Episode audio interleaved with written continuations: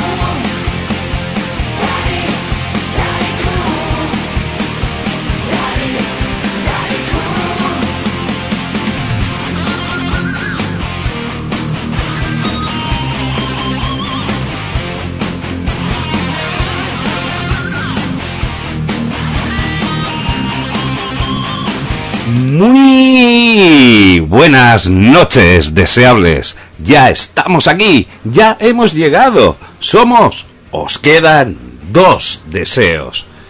Deseables, qué mejor para estos días y noches de calor veraniego. Madre mía, qué sudores.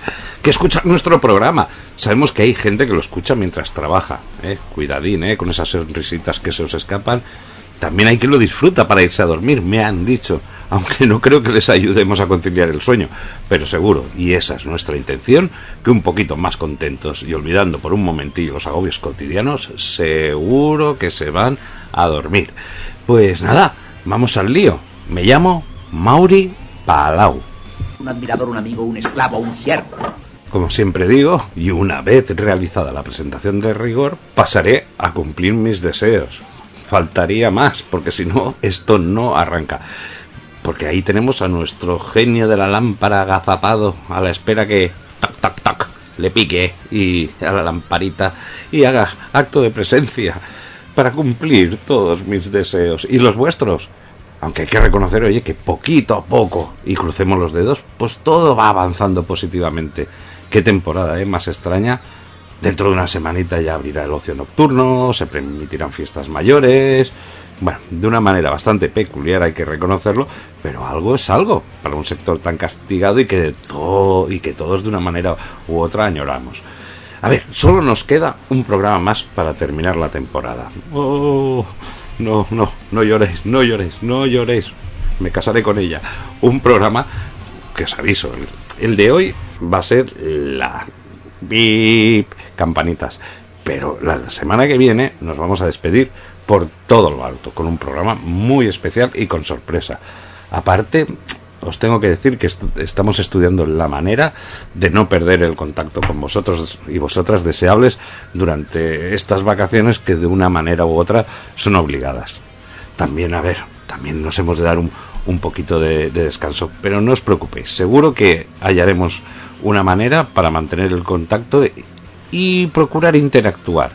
Pero vale, no me enrollo más que me conozco, ya que tanto como buen deseable, ¿qué es lo que estamos deseando llegado a este momento? Pues eso, tenemos el ansia, como yo, de que por arte de magia haga su aparición esa verbena andante, cuyo ingenio es digno de traca, la verdad, y cuando se pone de verdad que nos- me, me vuelve loco, me vuelve loco, pero no puedo pasar sin ella una semana más. ¿Va a ser posible, genio?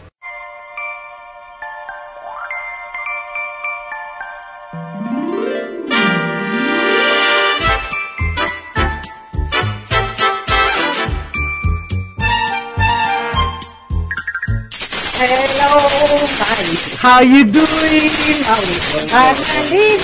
Hostia, el espectógrafo por Sí, culo. el espectógrafo está, está flipando. Perdón, técnicos. Sabéis que os quiero. Desde la profundidad de mi cariño, Eh, lo siento, por favor, bajarme un poco el volumen porque lo he petado. Demasiado tarde. Es que eso, yo creo que cuando ven en el, el que les paso la- la- las notas de audio que pone presentación Reyes, ya tendría que poner entre paréntesis Danger, Danger. Baja, baja, Yo creo que directamente baja se quitan los cascos. Cuando Bueno. ven presentación Reyes ya directamente pasan y se quitan los cascos. Bueno, ¿cómo lo llevas? ¿Cómo lo llevas? ¿Cómo lo llevas? ¿Cómo lo- Ay, pues estoy muy contenta por un lado porque ya acabamos el, el año, pero por otro lado me da mucha penica porque el 77 fue un año brutal. Yo creo que nuestros Brutal. Deseables lo han pasado muy bien estas, Sí, tal estas como semanas. prometimos, la semana que viene, pues ya os avanzaremos cuando nos despidamos, os daremos pistas de por dónde, por dónde irán los tiros. Pero bueno, la, ¿Qué la- tiros? los tiros, por dónde los, los tiros. Piu, piu, ¿Por dónde ¡Pium, dispar- pium! pium, pium, El bueno, el feo y el malo. ¡Pium, pium! Te veo contenta, veo que la cosa anima. Yo creo que, que, que, que- Sí, que vamos ya- a cerrar la década Sí, guachi. lo, lo, lo, lo- lo vamos a llevar por, por, por todo lo alto. Te va- eh, ya te puedes ir despidiendo también de Galerías Preciados. ¿eres Ay, no, qué penica, no, que lo que me gusta Galerías Preciadas. Bueno, depende de qué año viajemos. Y, y ya, y ya sabes que ahora ya están con estos bikinis tan chulos que están poniendo. Claro, es lo que te digo. Es el veranito, hay esos bikinis como que eran como bragafaja. Un poco extraño ese también. ¿Eh? Pero, oye, que si hay que viajar, se viaja y ya está. Para eso estamos los deseables. Estoy pensando, el, el DeLorean lo tendremos que empezar a descapotar, ¿no? También, por otra parte. ¿Tú te atreves? Porque, claro, tenemos que viajar No, a, sí. a toda hostia. ¿eh? Sí, no sé yo, la verdad, sí. Igual nos Sí. quedamos calvas las dos. Sí, esto no, no, no, no, no sé. No si sé, no sé esto qué de quedarnos decirte. calvas si, si, si- nos puede mejorar. A ver, la pinta del profesor sí que me quedaría a mí como el, el, el, el, doc, eh, seguro, Pero tú no ¿eh? tienes canas. O sea, ¿vas a arriesgarte a tener canas por descapotarlo? No. No, no, igual me hace un Ah, cambiamos las esterillas estas por, por Las una esterillas. cosa más. Claro, esas esterillas como de bolitas de madera. Sí, Y el cambio de ¿Sí? marchas este que tengo aquí con... Con la, la, la, estrella- la- la estrellita de mar. La de mar, Y la ¿no? foto de papá no corras. Eso lo quitamos, eso nadie nos impide quitarlo.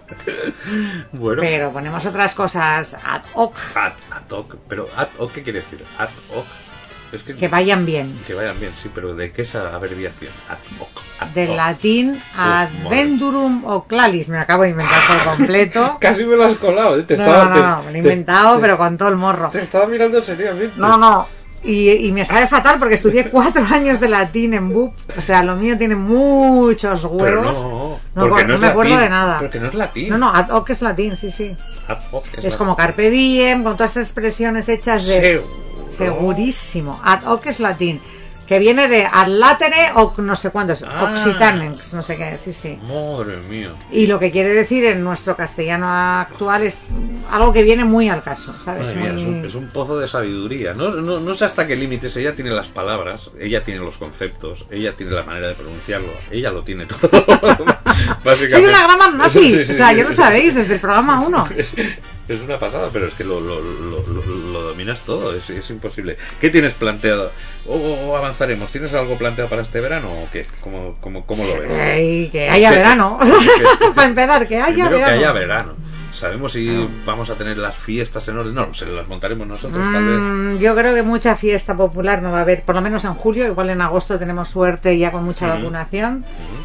De momento, julio trabajo y vamos a ver qué Sí, pasa. Lo importante es de momento tener trabajillo para poder gastarlo y ya está. Eso, eso y que no llegue la cepa india, la cepa sudafricana y la cepa no sé qué, a, a descojonarnos las vacunas que ya nos hemos puesto todos obedientemente, o casi todos, para julio. Con Al menos los recuerdo que me traía la palabra cepa. La cepa te sonaba ahí a Exacto. las vides, el vino y, todo. y ahora te pronuncian la palabra Nos han cepa. transformado. Madre mía, qué, qué malos Qué mal recuerdos. rollo. eh. Pues bueno, Reyes, eh, como hoy tenemos faenita de, de la buena, eh, no os damos más la, la turra de inicio, porque ya sabéis que tenéis hora y media de turra casi. O sea que... Y vamos a Perder perder, la loción del del tiempo.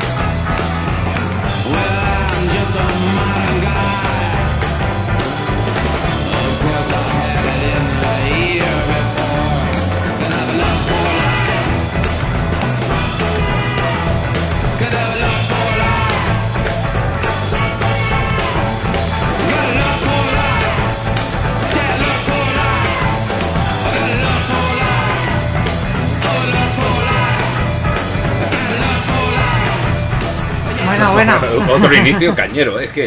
Es- Buah, ¡Qué energía! Que no nos falte de nada. Que no nos falte de nada. En nuestra última visita al año 77. Por eso vamos a, a- a dar. a El lagarto, el lagarto. El lagarto. eh, claro, el camaleón era otro, ¿no? El camaleón era Bowie. Este era. Claro, es que con esa piel ahí tan. Tan, tan ¿Eh? ceñida y a los huesos, es que ahí vamos, que yo no sé. Es pellejo de hueso Es el tío. ¿eh? Pellejudo, pellejudo, pellejudo. Pues nada, esta canción trata sobre el estilo de vida de Diggy Pop, a ver, como adicto a la heroína, pero que coste que en esta época ya se estaba saliendo. ¿eh? A ver, este título, esto lo, lo- lo he descubierto preparando esto, lo tomó de la película de 1956 del mismo nombre, que Last for Life, aquí la conocíamos por el loco del pelo El pelo rojo. que era Saca Van Gogh. Exacto, del, del Kirk Douglas, o Kirk Douglas, o Kiriki Douglas, como lo decían nuestros nuestros nuestros padres no sabían pronunciar muchos nombres, y Kirk Douglas era aquello, vamos. Hombaine. eh, Hombaine, Ga- Gary Eh, Cooper, eh, Gary Cooper, Elizabeth, Eli con Z, Elizabeth Taylor. y Burt Lancaster era otro. Tanto Burt como Kirk eran cosas para que nuestros padres se dejaran ahí la lengua hecha unos zorros. Pues que, que a su vez esta película, El loco del pelo rojo, era una adaptación de la novela biográfica que escribió Irving Stone en 1934, pues eso, sobre, sobre el pintor holandés Vincent, Vincent Van Gogh.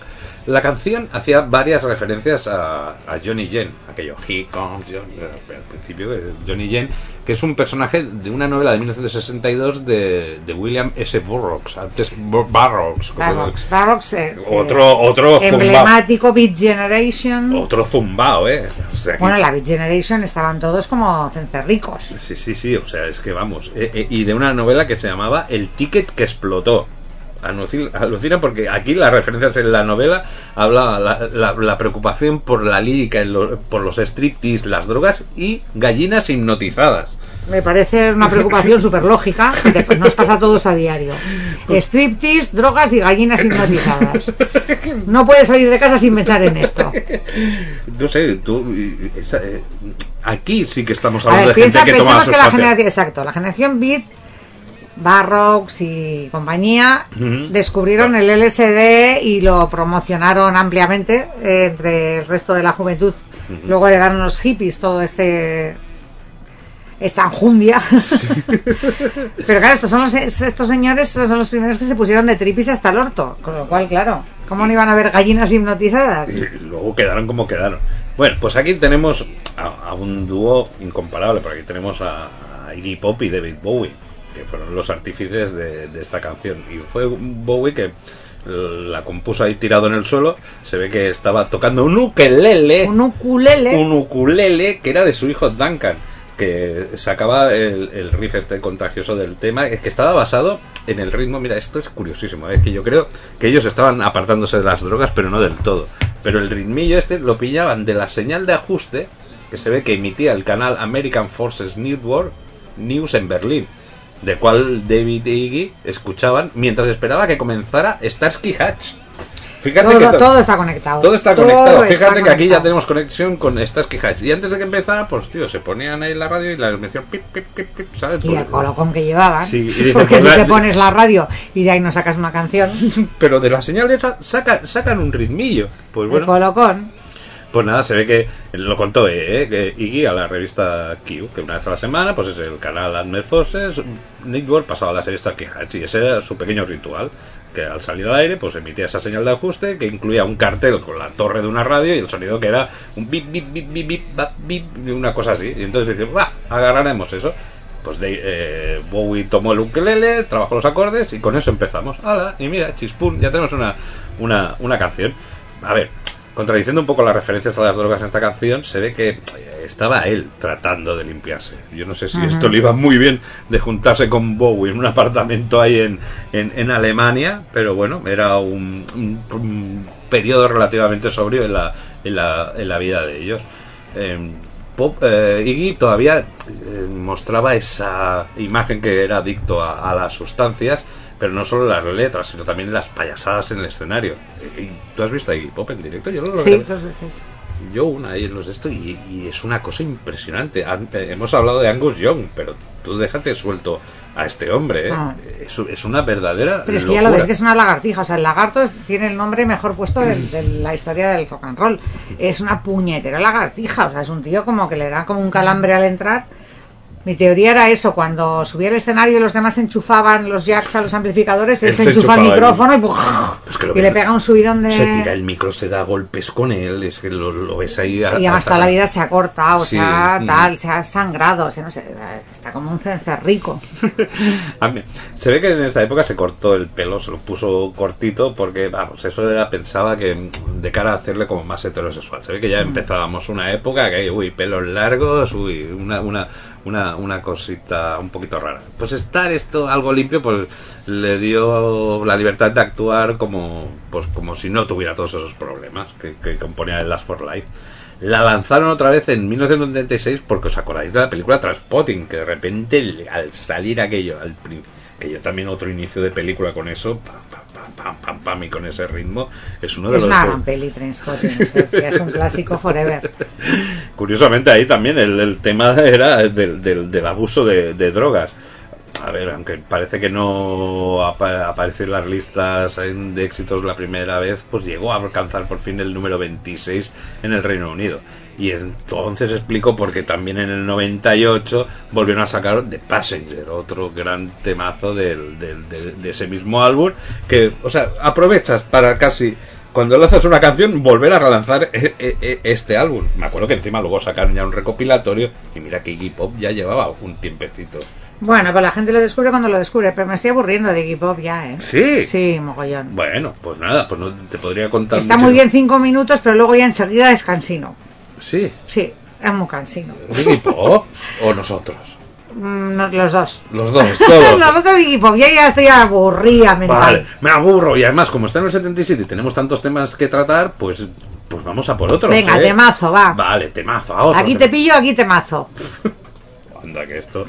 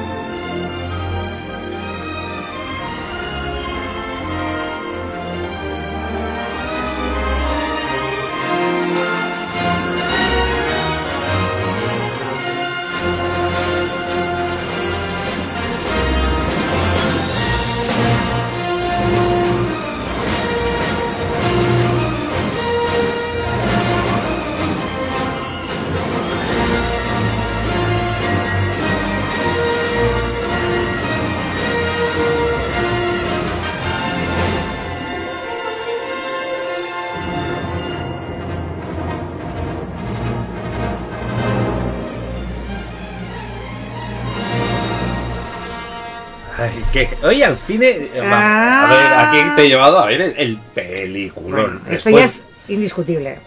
después de horas y horas de cola, porque estamos en, en unos días que no hay venta anticipada, muchachos. Estamos aquí. Bueno, pero que conste que Mauri conoce la taquillera Sí. y hemos entrado antes que los demás. Bueno, o sea, tampoco. o sea, hemos hecho cola, pero menos que el resto de pringaos, que lo Sí, sepáis. Claro, hombre, porque ya le, ya le he comentado de que le he chivado que Darth Vader era el, el padre. Te has hecho un Le he spoiler. hecho un spoiler del futuro. Que en el pues, 77 no existían los spoilers. Claro, no, no, no, no, no, pero. Son bueno, cosas del 2021, claro, pero bueno. Y le ha hecho gracia a la taquillera que le dijera que Darth Vader era el padre de Ah, no sé, tú sabrás lo que has hecho con la taquillera, lo que has hecho pues entrado antes. Tú, eso ya no me meto, es particular Pues vuestro. le da el secreto y dice, uy, el fumado este, dice, "Bueno, ¿qué, qué, qué imaginación tiene? Pues ya verás, cuando ve el Imperio contraataca va a flipar. Bueno, aquí tenemos... No, no, estamos viendo la first, primera, la original, of sí, the originals. Sí, sí, la primera estrenada, porque aquí tenemos un en Renault, un embrollo, porque como era el episodio 4, tú empezar a ver una peli que empieza ahí, episodio 4, ¿eh? Que me, que, que- que me he perdido. Pues nada, aquí tenemos de la mano de George Lucas, se estrena Star Wars, o también conocida por mucho tiempo la Guerra de las Galaxias. La A ver, volvamos a la Guerra de las Galaxias, que estamos mucho ahí, Star Wars, y yo soy de aquellos de es la guerra de las galaxias. Pasa como el increíble Hulk era la masa, el Daredevil era Dan Y Defensor. a nadie, nadie le llama la masa. Ya nadie además. le llama la masa, con, con lo que molaba la masa. Que, que el chiste aquel malísimo. Sí, "Eh, sí. la. Pues ya, ya los chicos no entenderían este chiste, la juventud. Nada, es viejunismo total. ¿Pero qué prefieres, Star Wars o la Guerra de las Galaxias? Eh, bueno, el 77 Sí, sí, prefería sí, la. Guerra de las Galaxias, hoy al 21 te diría Star Wars, para Vale, entendernos con el mundo entero. Bueno, vale, pues bueno, todo un fenómeno que ya sabes generó legiones de fans y toda una revolución para el cine de ciencia ficción. Es que claro, el cine de Ah. ciencia ficción a- hasta aquel momento, mm, a ver, que habíamos tenido 2001. una 2001. Que, perdona, Star Wars le debe mucho, mucho, mucho, mucho a 2001, ¿eh? Ojo. Bueno, a Aquello fue una ruptura total en el concepto estético Sí, y... pero en entretenimiento, no en lo tan sesudo de, de Stanley Kubrick, pero hasta entonces que tenías Planeta Prohibido, las películas eran... Bueno, cuatro mierdas de platillos volantes. O sí, sea, exacto. George Lucas aquí realmente revolucionó todo. Pues le costó muchísimo, ¿eh? Poder conseguir financiación. La mayoría de los estudios pensaban que nadie iría a ver la película y que sería un fracaso total. Y cuando empezó... Vaya visionarios. Sí, no, flipa, ¿eh? es que yo creo que ni él, tal como te contaré, ni se lo, se lo esperaba. Porque cuando empezó mm, a pensar la idea para la película, escribió como nueve guiones diferentes, o sea, toda una saga. Mm. Pero la productora le dijo que solo iban a producir una. Y dice, total, el- ella así es como escogió pues una nueva esperanza, que era el, el capítulo 4. Al momento de estrenarse la película, estaba tan convencido de que sería un fracaso, tal como te digo, que por los malos comentarios ¿eh? que le Mm. hacían todos los directivos de los estudios, que nada, eh, se ve que él ni, si- ni siquiera se presentó a la premier, que solo se estrenó, imagínate, en 32 salas, un 25 de mayo de 1977, que ahora se aprovecha para celebrar el Día del Orgullo Friki, o sea, gran fecha. Pero tres meses después, pues ya la teníamos en más de mil salas. Bueno, como el hombre no confiaba en que eso fue un éxito, se fue a Hawái con su amigo Steven Spielberg, lugar donde empezaron a idear ya En busca de la arca perdida, que se estrenaría en el Esta año sí, que, esta sí que tenían claro que le iban a petar, Sí, ¿no? ahí cuando fueron los dos y encima luego ya con el éxito de Star Wars pues ya no tuvieron ninguna duda. Eh, Lucas se la presentó a Spielberg y a Brian De Palma, otro gran director, que eran amiguetes de Lucas. Y cuando vieron la proyección previa, Brian De Palma dijo que vamos, que fue, ojito, eh, que Brian De Palma es el autor de los Los créditos que van en de eso, Gardel, eso, sí. o sea, que todo, todo un hito, ¿eh? Porque eso también para la ciencia ficción. Por Brian Palma dijo que era la peor película de la historia. O sea, vaya amigos, con amigos así, alucina. ¿Para qué quieres enemigos? Pero Steven Spielberg le dijo, no solo le gustó, sino que dijo que sería un éxito de taquilla. Y estaba tan seguro que George Lucas de que sería un fracaso que frente a encuentros a la tercera fase de, de Steven el- Spielberg que se apostaron, hicieron un intercambio de ganancias del 2,5% de la recaudación. Evidentemente, Spielberg aceptó y, oye, y aún recibe ingresos por ese acuerdo. Imagina. Sí, porque encuentros en la tercera fase no creo yo que le esté No. reportando gran cosa. Que a mí me encantó en su momento, también, ¿eh? Era sí, sí. pequeña y me pareció super fly de la hostia. Pero, hombre, claro, con Star Wars. la y guerra de las galaxias es la guerra de las galaxias. Pero tío. imagínate que apuesta, va, intercambiamos ganancias. El otro humilde, así tú, Spielberg, seguro que triunfan más con el pi, pu, pi, pu, y el otro, y pues no. Vaya visión, vaya Ah. ojito. Tenía el amigo Spielberg. y Bueno, mira, vaya potra que tuvieron todos, porque también te digo, yo entiendo que pensasen que esto no iba a ir para ningún lado. En aquel momento en que ya el cine o sea, estaba lleno de clásicos, de literatura, de fondo, de no sé qué, no sé cuántos, o sea, una obra de ciencia ficción del espacio no sé qué, que eran todos series de televisión baratonas y tal y cual, no pintaba bien para ser un gran éxito como ha sido estamos hablando históricamente. Sí, ¿no? sí, y estamos hablando de una generación que cambió la manera de hacer el cine. Claro, estamos hablando de George Lucas, claro, estamos hablando claro, de Steven. Spielberg. El es gran espectáculo que hasta entonces, pues bueno, venimos de una generación a principios Ah. de los 70 más sesuda, que habían películas más Exacto, políticas. exacto. Es lo que te digo, que realmente era una apuesta arriesgada y entiendo que ni Lucas creyese en su propia película ni y que Spielberg se jugase los... los bueno, Spielberg no, es que es judío, es muy listo. Sí, ¿no? Este, este entiendo que Este, jugase este- los- este seguro, este se- seguro que sabía algo. En un primer momento la película se, se iba a llamar Advent- las Adventures, las aventuras de Luke Starkiller. Pero bueno, durante el rodaje decidieron modificar el apellido de, de Luke por, por Skywalker. Pues, lo de Starkiller hubiera quedado un poco macarrilla, ¿no? Queda más guay. Sí, no, no está eh, mal, Star- Starkiller. Pero queda más macho, ¿no? Creo. este era mejor Pero con la para pinta Han de Solo, buen- ¿no? claro, exacto, te digo, con la pinta de buenazo que de tenía. Leif Barrett, que no puede con Claro. ella, sí. Con lo que te gusta Leif Garrett. ¿Te gusta? encanta, me encanta. Y Mark Hamill también era de... de, de pequeña Mark Hamill me parecía mono, luego ya me parece asquerosito, pero de pequeña me parecía muy mono. sí. Pobre, tuvo un accidente y todo esto. Bueno, Bueno, que tiene que ver una cosa con la otra. nada. que no se puede discutir con esta muchacha. Durante el desarrollo de la película, George Lucas decidió cobrar menos sueldo, pero míralo el pícaro, ¿eh? Pero se aseguró de quedarse con los derechos sobre el merchandising. Eso siempre se comenta, porque también esta película representa el inicio del merchandising. Merchandising. Merchandising. ¿No puedo decir mercan? No, No. No. Merchan. merchandising. Merchandising. Vale, pues siempre digo mercan y me entienden. Lo sé, pero nunca te he querido interrumpir hasta ahora, pero ya hablamos del merchandising Sí. de Star Wars y entonces... Merchandising. Pues en el merchandising. Me, merchan. con- bueno, te iba a decir una barbaridad. De los mecheros. De los mercheros, cuidado los sole. Pues qué gran vista. Porque todo esto, imagínate lo que ha significado a partir de entonces. O sea, ahora cualquier película. Probablemente genera más pasta merchandising que las propias películas. Exacto, ¿eh? que el propio film en, en tal. O sea, que todos sabemos que fue una gran decisión. La única película de toda la saga nominada a mejor película de los Oscars, aunque lo perdió ante Annie Hall de, de Woody Allen. Anda, que vaya, No me parece muy justo, pero bueno. vaya, vaya, vaya enfrentamiento más irregular. Tú pones Pues sí. en un lado las guerras de las galaxias y Annie Hall y no puedes ver dos cosas más diferentes en Y que ha pasado la historia. Y que ha tenido 700 precuelas, secuelas, sagas y no sé qué. Mm. Perdona. Annie Hall puede ser No. muy buena, pero no.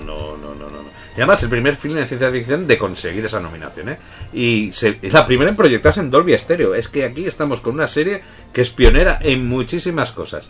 Y aparte, fíjate que yo creo que aquí teníamos a otro actor, tal como pasó con Marlon Brando en Superman, que reniegan. Aquí Alec Guinness odiaba, renegaba su papel en la película. O sea, encima exigió, me parece que fue el que dijo que me mataran, ¿sabes? Que, Que me maten en la que me- primera que, no quiero hacer no más. quiero salir más. Yo aquí ya he cobrado suficiente pasta. O sea, no, no, no Hombre, quiero. para un ser Alec Guinness, trabajar en una de ciencia ficción Sí, debía y- ser un poco. Y, y de esta manera decir, hostia, claro, no, no, no, yo no. lo entiendo que no debía. Claro, el tío que ha petado Shakespeare en los teatros de Londres. Aquí no hay nivel, ¿eh? Pues el tío se, se hizo multimillonario porque aquí en su contrato le garantiza, primero, no aparecer públicamente para promocionar la peli. O sea, digo, a- Muy listo Alec Guinness o su abogado o su representante o quien fuera. O sea, negocio de puta madre. Tú debes hacer Alec Guinness al lado de un chihuahua ahí promocionando la peli y te, lo ves ahí el tío todo estirado al lado de, de- de Chihuahua, pero se aseguró un 2% de los beneficios en taquilla. Yo creo que George Lucas le iban rascando, ¿eh? Hemos visto a Steven Spielberg que le sacó un 2,5. Tenemos a Alec Guinness que le saca un 2. Pero en aquel momento que tú piensas que va a ser un bodrio, que no va a ningún lado, y dices, ah, ya no he ido de tantos por ciento alegremente, que total esto no va a ir a ningún lado. Y luego estás 30 años de tu vida tirándote los pelos, me cago, me cago en la- dice, pues ya en la siguiente peli ya seguro que se tomó la revancha y por eso tuvo ya el, el- vamos los estudios que tuvo el rancho que, que tuvo vamos increíble. Diversos fanáticos han hecho el cálculo del número total de muertos en esta cinta. Ojito eh que lo tengo que leer porque es que son dos mil dos millones Dos millones. No no no no mira Dos millones, no, dos mil- ¿qué? venga va Ah, no, no, dos no. mil millones. Dos mil millones, dos millones setecientos noventa y cinco mil ciento noventa y dos 192 víctimas. Pero que Pero ahí que cuentan rocas y todo, y planetas no y lo todo. sé, pero ¿cómo pueden llegar a este cálculo Exacto, ¿quién ha calculado esta puta mierda? Te lo juro. Qué O sea. ¿quién se ha pasado viendo toda la saga y apuntando con numericos ahí? No, no, no, no, esto solo en esta peli. Ah, solo en la primera. Hombre, calcula los habitantes de la estrella de la muerte, me imagino. Que esto siempre se dice, claro. Hombre, claro, si hay ahí ya mm, 1.600 millones, ¿Cuánta gente debía estar currando o ahí? sea, toda China metida en la estrella de la muerte. Bueno, si luego cuentan de estos, vale, si luego hay un rayo que se carga un planeta. También. Vale. Para, para probarlo Pero tenían la población exacta del planeta ya No lo sé. es que- a ver, los frikis fueron al censo de- del es. planeta ese tan extraño. Este es un rollo friki total. O sea, el censo se hizo posterior y seguro. Pero tan exacto para llegar a. A ver, yo podría decir, vale, No, yo calculo. hubiera dicho 2 millones y ya me hubiera parecido exagerado, pero cuando tú has dicho no, no, lee bien. Sí. Tienes razón, son 2.000 millones. Sí, O sea, pero para llegar a 795.192 92 y medio, y medio, porque un perro también palmó. Exacto. ¿Eh? Igual hay algún y eso. Que Igual a, a- a día de Eh, hoy. y, al- y alguno que tuviese catatonia, que parecía muerto y luego resulta que no. Y a día de hoy podría haber más muertos, porque las secuelas Claro, nunca se y las saben. secuelas, efectivamente, efectivamente. El que quedó ahí con un brazo como mutilado y sobrevive a la primera, pero palma en la segunda por una infección de gangrena, que lo flipas. Claro, que además que el rayo, el- el- el- la, la espada láser no, Mira. igual no cauteriza cuando corta. Vamos a Estados Unidos tú y yo a discutir a los frikis esta cifra. Lo de- demás se lo trago todo, pero la cifra la vamos a discutir. Lo que pasa con las espadas láser, y eso lo leí, se ve que los actores le, le, le daba el rollo cuando interpretaban el, el- el personaje en posteriores, pues se ponían a interpretar el, el- el papel y, y se ponían a hacer el ruido con la boca. Y le pegaba una bronca al dire, porque claro, se ponían ahí a, a disimular y se ponían a hacer... Se emocionaban y, y el George Lucas... "Eh, corte". Aparte que era un director muy extraño, porque no decía, oye, quiero más intensidad, no sé qué. No, era un tío que decía, más rápido o más, Más lento. lento. O más lento. No, no, no era aquello, métete en el personaje, quiero que saques esto, no. Hombre, es evidente que esta saga no va de No, y como nada director interpretación aparte, actoral, exacto, ¿eh? de American Graffiti. Se ve que una vez se quedó sin voz y le hicieron un car- dos carteles que solo eran más rápido y más lento. sí, sí, eso lo dice la leyenda de que era así George Lucas. pega, le pega. Sí, sí, Sí, bueno, sí. el tío era un, un gandula y dije, bueno, más, más rápido, dale un poquito más de brío a esto, pero no aquello, oye, no quiero que saques lo mejor de ti. No, no, no, no, no, no era así. Bueno, esta película te ha gustado. Tú eres, tú eres, tú eres Sí, sí, freak soy de Star Wars. friki, sí. No exageradamente, pero si soy friki de algo de la ciencia ficción es de, es de Star Wars. ¿No has soñado con hacerte los moñetes en Saimada, eso? No. ¿No? No, porque yo quería ser Han Solo, nunca he querido ser la princesa Ah. tontorrona esta. Han Solo. Bueno, a ver, en la última saga sale empoderada, ¿eh? Han dado un giro. A ver, Ah. Leia tampoco ha sido muy, muy, muy debilucha en esta, en esta saga, ¿no? No sé. A ver, es que no he visto la Perdone. nueva, perdón. Yo, yo es que soy viejuna. Yo he visto la Guerra de las Galaxias, El Imperio contraataca. Y el retorno del Y el retorno del Vale, Jedi. La segunda, te la, la segunda Jedi, no Jedi, que ahora ya es Jedi. Ahora ya todo el mundo decimos Jedi, que es como hay que decirlo Sí, realmente. bueno. Nosotros llamamos de retorno al Jedi. Sí, exacto. No he visto las nuevas, estas con. No, no, a ver, la segunda trilogía, la verdad es que te la puedes de esto. La última, pues, la verdad es que, en mi opinión personal, es un calco. Han reproducido la, La primera. La han reproducido la primera trilogía de una manera muy descarada en algunos casos. Pero a ti te pareció un personaje débil, Carrie Fisher, eh, Leia Organa. Leia Organa. No ella, no ella en sí misma. No, Todos los personaje. personajes femeninos de la época son una puta mierda. Pero que todos. era una princesa y era rebelde y lucha La por- princesa ya, mal rollo. Bueno, Tú ya sabes que yo y las princesas tenemos un problemón. Pero era guerrera esta princesa, esta lucha junto con los héroes. Bueno, pero era guerrera, pero su máximo esto era ligarse a uno o al otro. Que luego el otro es el hermano, entonces se va con el uno. Nah.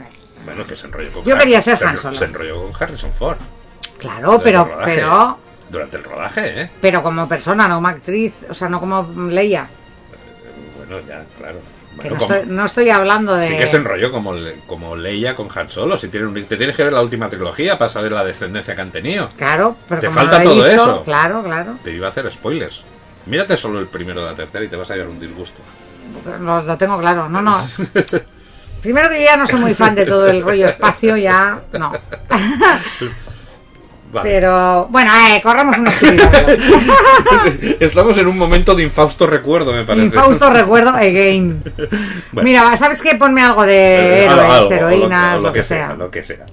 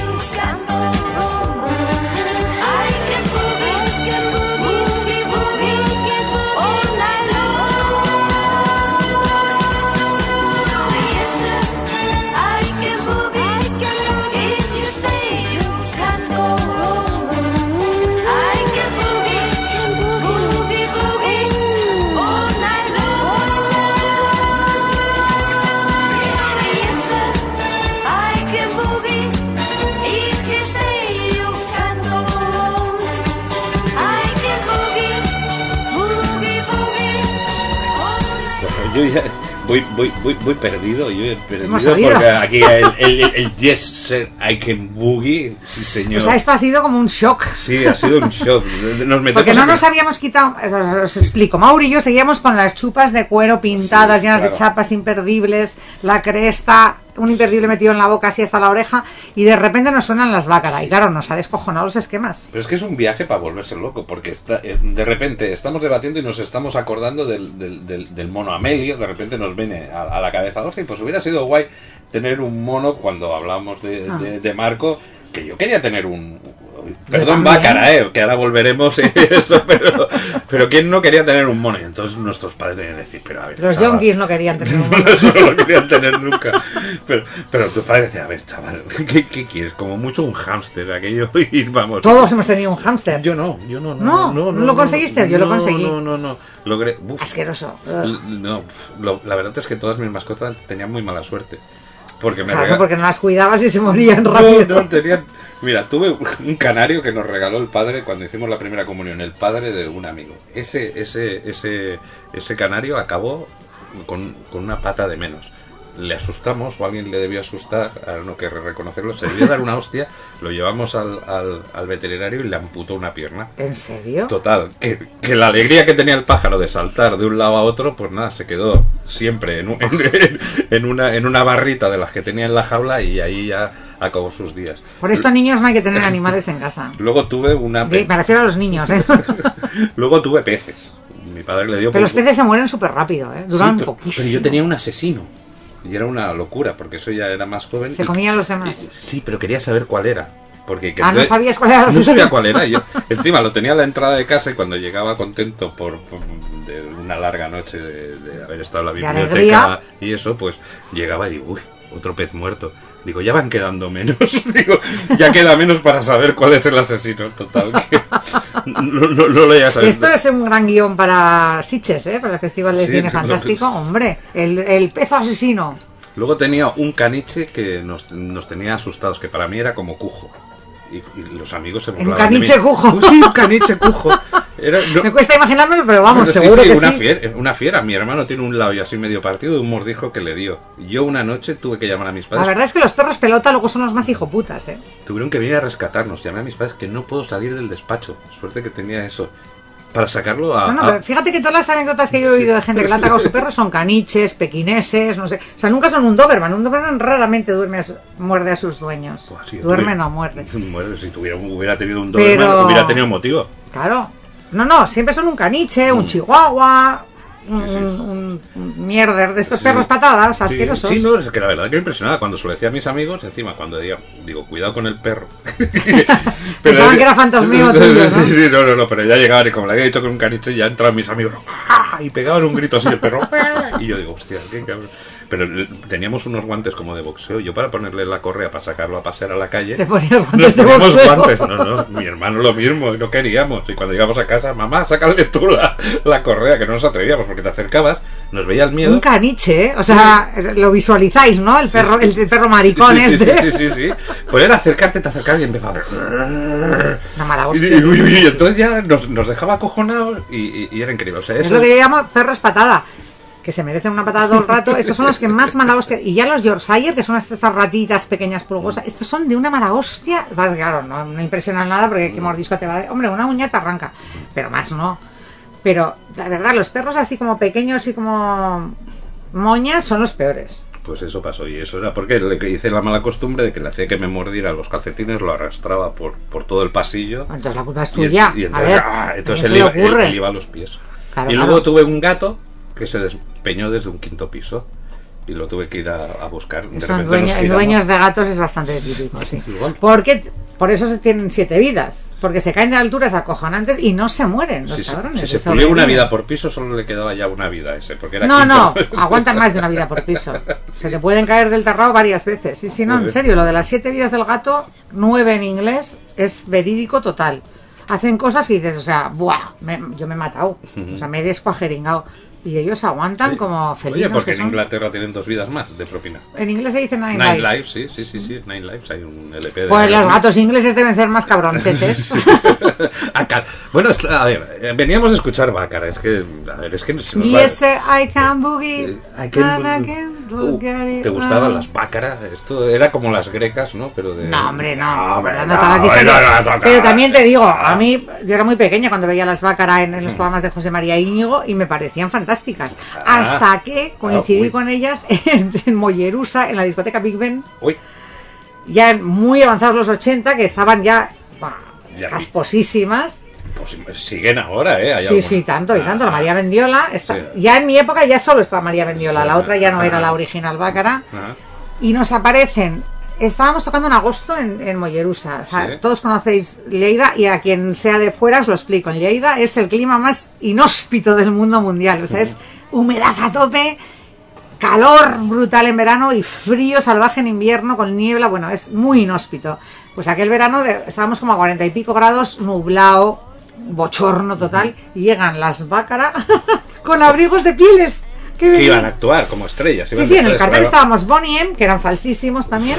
Bácara y Dinamita para los pollos. Y las Bácara venían con abrigos de piel. O sea que yo digo, ¡Ah, ¡socorro! No se caían las moscas del calor. ¿Qué me digo? Muy Oye, grande. pedazo cartel, por eso. Sí, sí, pero cartelazo, cartelazo. Bonnie M. Bácara. Solo que no, o sea, eran...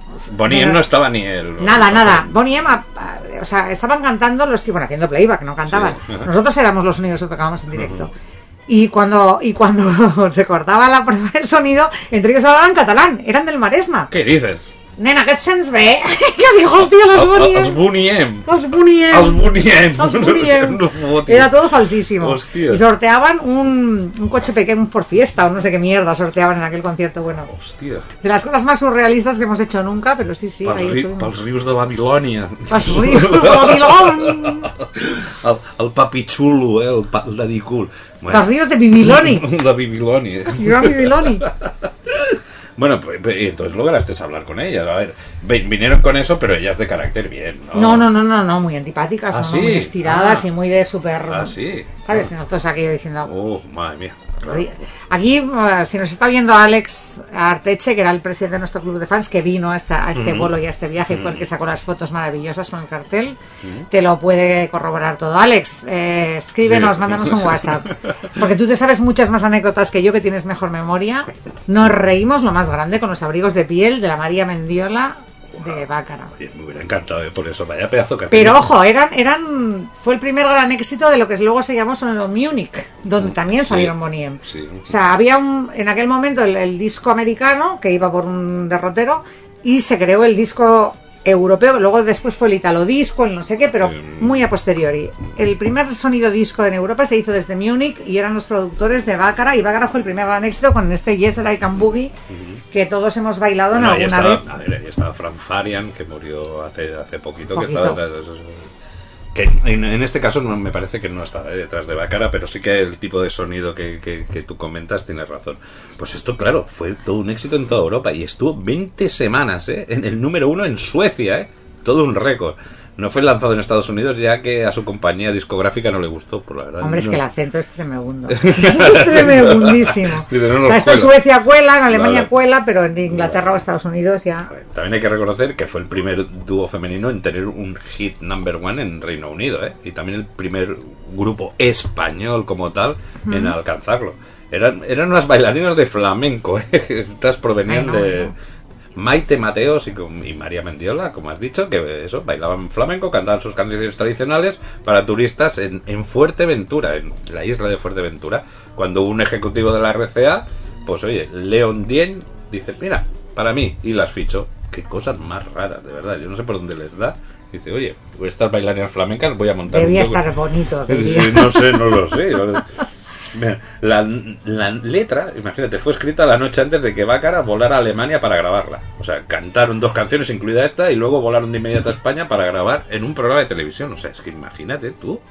Yo flipo con la, la, la velocidad. Bueno, que- en, playback, ¿eh? No iban a cantar. Sí, de verdad. no, no, no, Pero bueno, tienes que saberte el playback. Que yo he visto mogollón de actuaciones de grandes artistas que no se saben el puñetero playback. Ujú, Ni, que se, ni se esfuerzan, ¿eh? En 1978, ya al año siguiente, tenemos a la Bácara, a Bácara representando a Luxemburgo. Yo no entiendo cómo hay esto. A ver, son españolas. Triunfan en Suecia. en Múnich. Sí, sí, exacto. Y, y representan a Luxemburgo. Es que Luxemburgo no tiene ni para sacar representantes de Eurovisión, o sea, son cuatro gatos. Bueno, pero con la, con la canción Parlez-vous sea, Parlez-vous na. Pero se metían con todos los idiomas. Estas muchachas eran Lo políglotas. hablaban todo fatal, como yo el francés, pero sí, sí. Bueno, y quedaron No, pero Luxemburgo siempre ha sacado cosas muy bizarras en Eurovisión, ¿eh? porque se ve eso, se ve que son 25 y el del tambor, y el del tambor ya fue Eurovisión el primer año y no puede O volver. sea, tenemos que O sea, exportar a gente ahí para Sí, que. sí. Para, para que Oye, nos vamos a presentar. Vamos a presentar tú y yo una canción con el, con el ukulele Hombre, para Luxemburgo para el año que viene. sí, pa- porque por España ya, como se presentó Chiquilicuatre, queríamos No, casi mismo de eso. que hace poco, es verdad. Nos ha, recuerdo. nos ha roto los breaks. Eh, sí. No, no, nos vamos a Luxemburgo, que seguro que están necesitados. Seguro. Uy, ¿Cuál era la canción de este año de Luxemburgo? Ah, a saber. No he visto Eurovisión, la verdad. Yo tampoco. Yo sé. Es una lástima, ¿eh? No somos eurofans tú y yo. No. Es, es, una lástima. Porque mira que presentan grupos cañeros. ¿eh? Los, los, países nórdicos, pero no, no, no, no, no, no, no, no estoy por la labor. Yesera Kambui se convirtió en la. Mira, eh, otra cosa curiosa. Se convirtió en la canción favorita del equipo nacional de fútbol de Escocia. Después de que el defensa, los que entendéis de fútbol, un tran, Andrew Andrew Considine, o sea, la gente que sepa dirá, joder, Considine, que gran futbolista, pues la bailó durante su despedida de soltero en 2015. Y después de ahí de una dramática victoria que tuvieron los escoceses en penaltis contra Serbia en noviembre de, de, de 2020, o sea, hace poquito, pues para alcanzar ese torneo que no consiguen desde el 98, pues se veían vídeos del equipo cantando esta canción, pues nada, y, esa, y se volvió otro vídeo viral. ¿Te acuerdas que hace poco hablábamos Sí.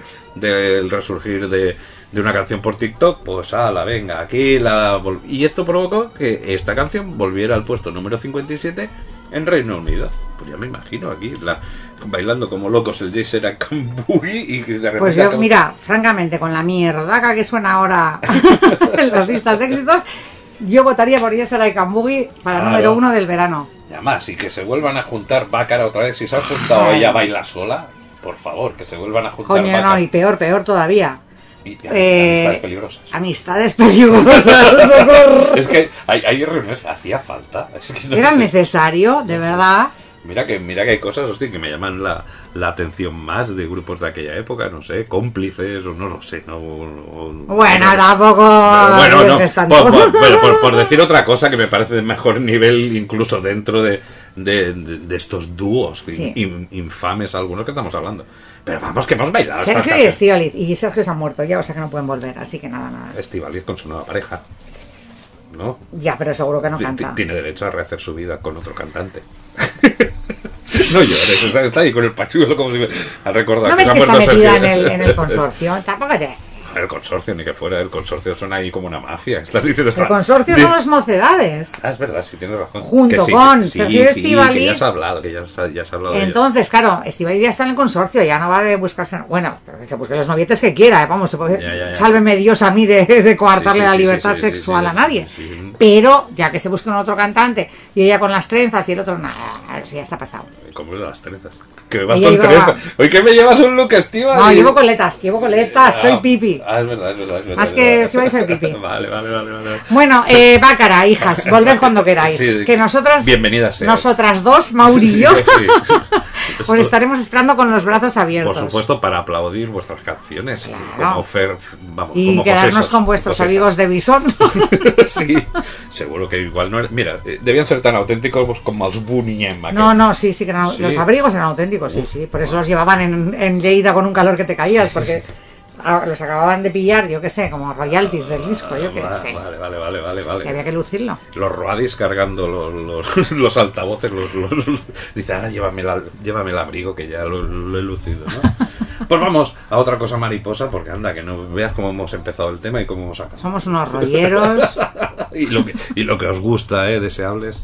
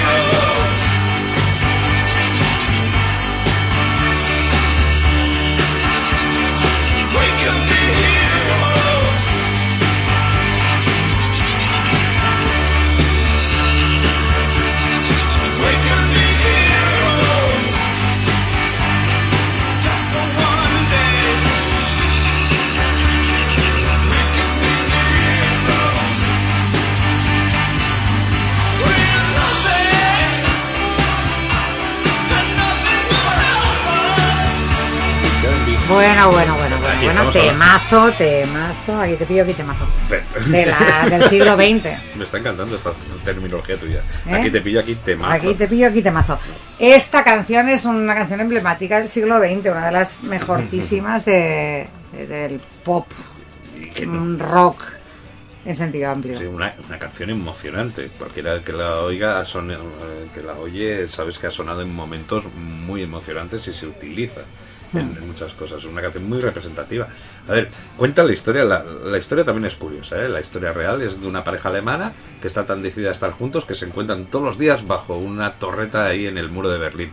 Como cuando hablábamos de. Uno en el lado oeste y Sí, otro en el cuando oeste. hablábamos de, de, de, de Iggy Pop, vemos que el, el periodo de Berlín de esta gente ha sido muy fructífero. Bowie, Bowie vivía ahí en Berlín en ese momento en un apartamento que tenía alquilado encima de un taller de reparación de automóviles. No sé si, vamos, si le serviría de inspiración. Pero lo que sí le sirvió de inspiración fue el romance que tenía entre su productor, Tony Visconti, un una persona muy importante en la vida de David Bowie, con una chica que te- había en los coros, una tal Antonia Maas, que se besaban junto al muro, frente a Bowie, mientras miraba por la ventana de los estudios, Hannah Studios se llamaba, pero claro, no lo podía contar en su día porque Visconti estaba, canta- eh, estaba casado. ¿Cansado o casado? Estaba cansado, cansado.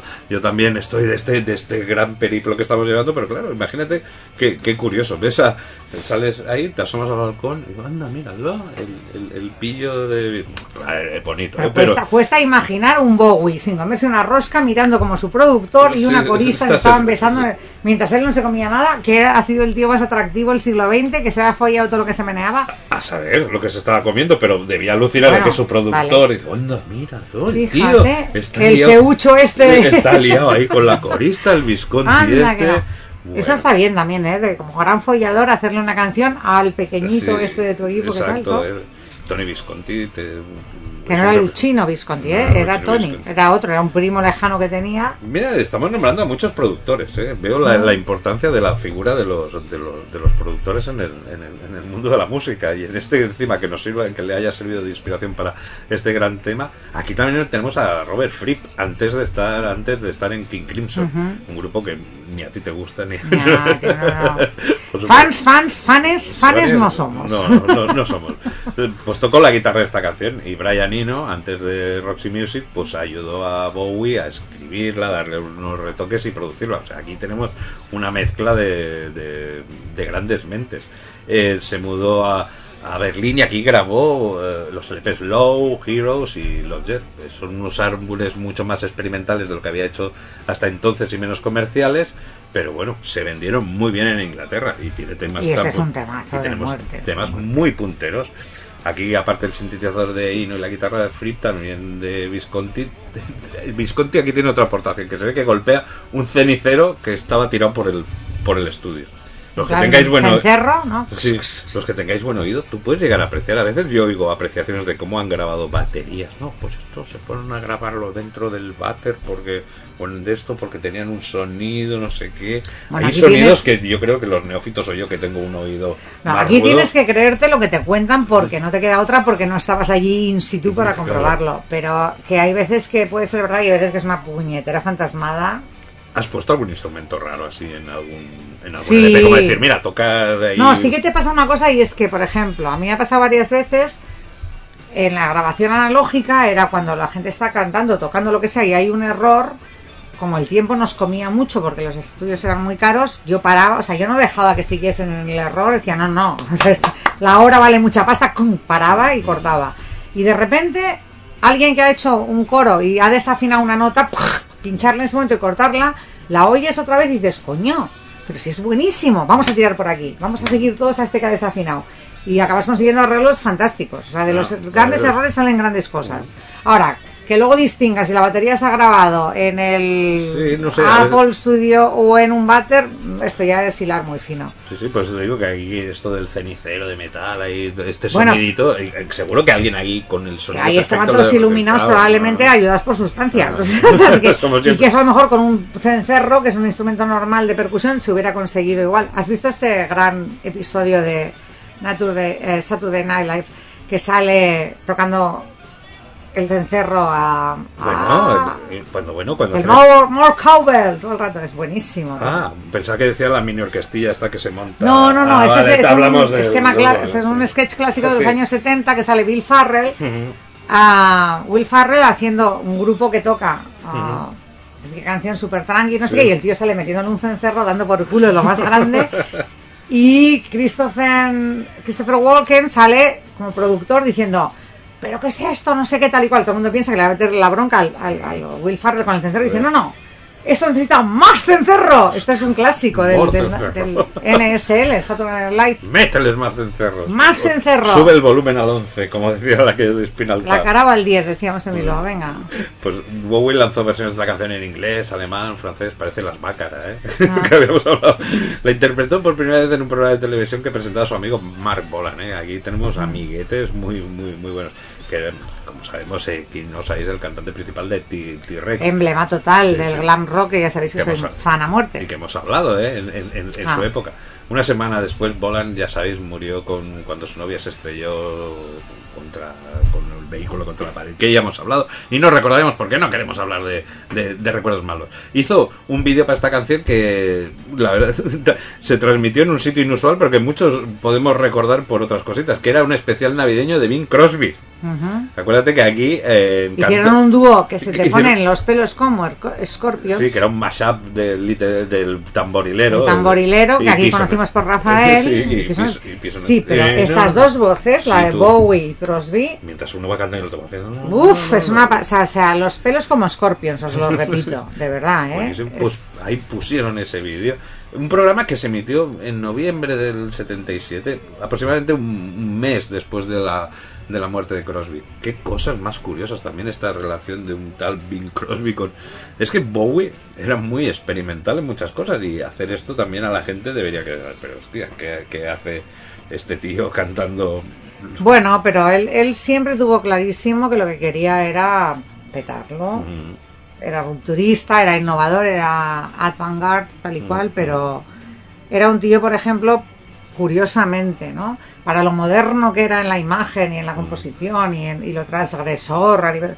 Luego era un tío muy conservador a nivel político, ¿eh? Ojo, era un No, no. pedazo bicho, ¿eh? Bowie. Bueno, a ver, se lo puede permitir. Tal como muchas veces iba un paso por delante. Claro. Eh, Bien, bien, lo digo, pues me hago música así. No, no, y, por, y ah, fue por ah, delante sí. estar con Crosby. O sea, él también innovó en eso, en decir, mira, me la suda ser el, el icono de la modernidad, icono, Mm, o icono. Sí, o icono. Y eh, Aunque en el caso de Bowie es lívido o lívido, no te lívido, lívido, lo que sea. Y yo voy a hacer el especial de Navidad junto a la superestrella eso porque me conviene para mi carrera. Era un tío muy... Luego ya hemos visto que Rafael aquí lo ha repetido con mogollón de, de- de gente de aquí también. Pero, pero bueno, ha tocado todos los palos y siempre yendo un paso por delante. Montó un grupo cercano al rock duro que era Tin Tin Machine. eh, no sé, cualquier cosa que podamos decir de, de Bowie, pues. No, no, bueno, es innovación pura y dura, todo el tiempo, hasta el día en que se murió. Por eso me, yo siempre tenía un concepto de un tío mucho más avanzado a nivel Ah, de ideas políticas, sociales, tal, y no, es muy conservador. Es curioso, Curioso. por- es curioso por otra parte, pero también en, en su relación, no sé a qué aspecto, supongo que estás diciendo que era muy conservador, pero cuando tenía, tenía relaciones con Imán y todo eso, que podría ser, no, no sé si te refieres a que era muy conservador, tal vez, o... No, no, No, era no. conser- o sea, conservador por no decirle facha, Ah, que, es, sí, que es una bueno. palabra depauperada en estos Sí, momentos, porque ah. la, la hemos utilizado tan alegremente que ya todo el Ah. mundo es facha Ah. si no piensa lo mismo que nosotros. No, era bastante conservador, por no Bastante decir vale, fascistoide. vale, sí. vale. Van, son momentos, pero el, el recuerdo que nos queda de él es su gran obra. Y bueno, no, exacto, y- es un artista. Y, y- y que aquí sonará más de una vez porque se nos cae la, la baba con él. Pues vamos a otro tema. Y que no, y que no, y es hora de que nos despidamos, amigos. Lástima que terminó el festival de hoy. Pronto volveremos con más diversiones.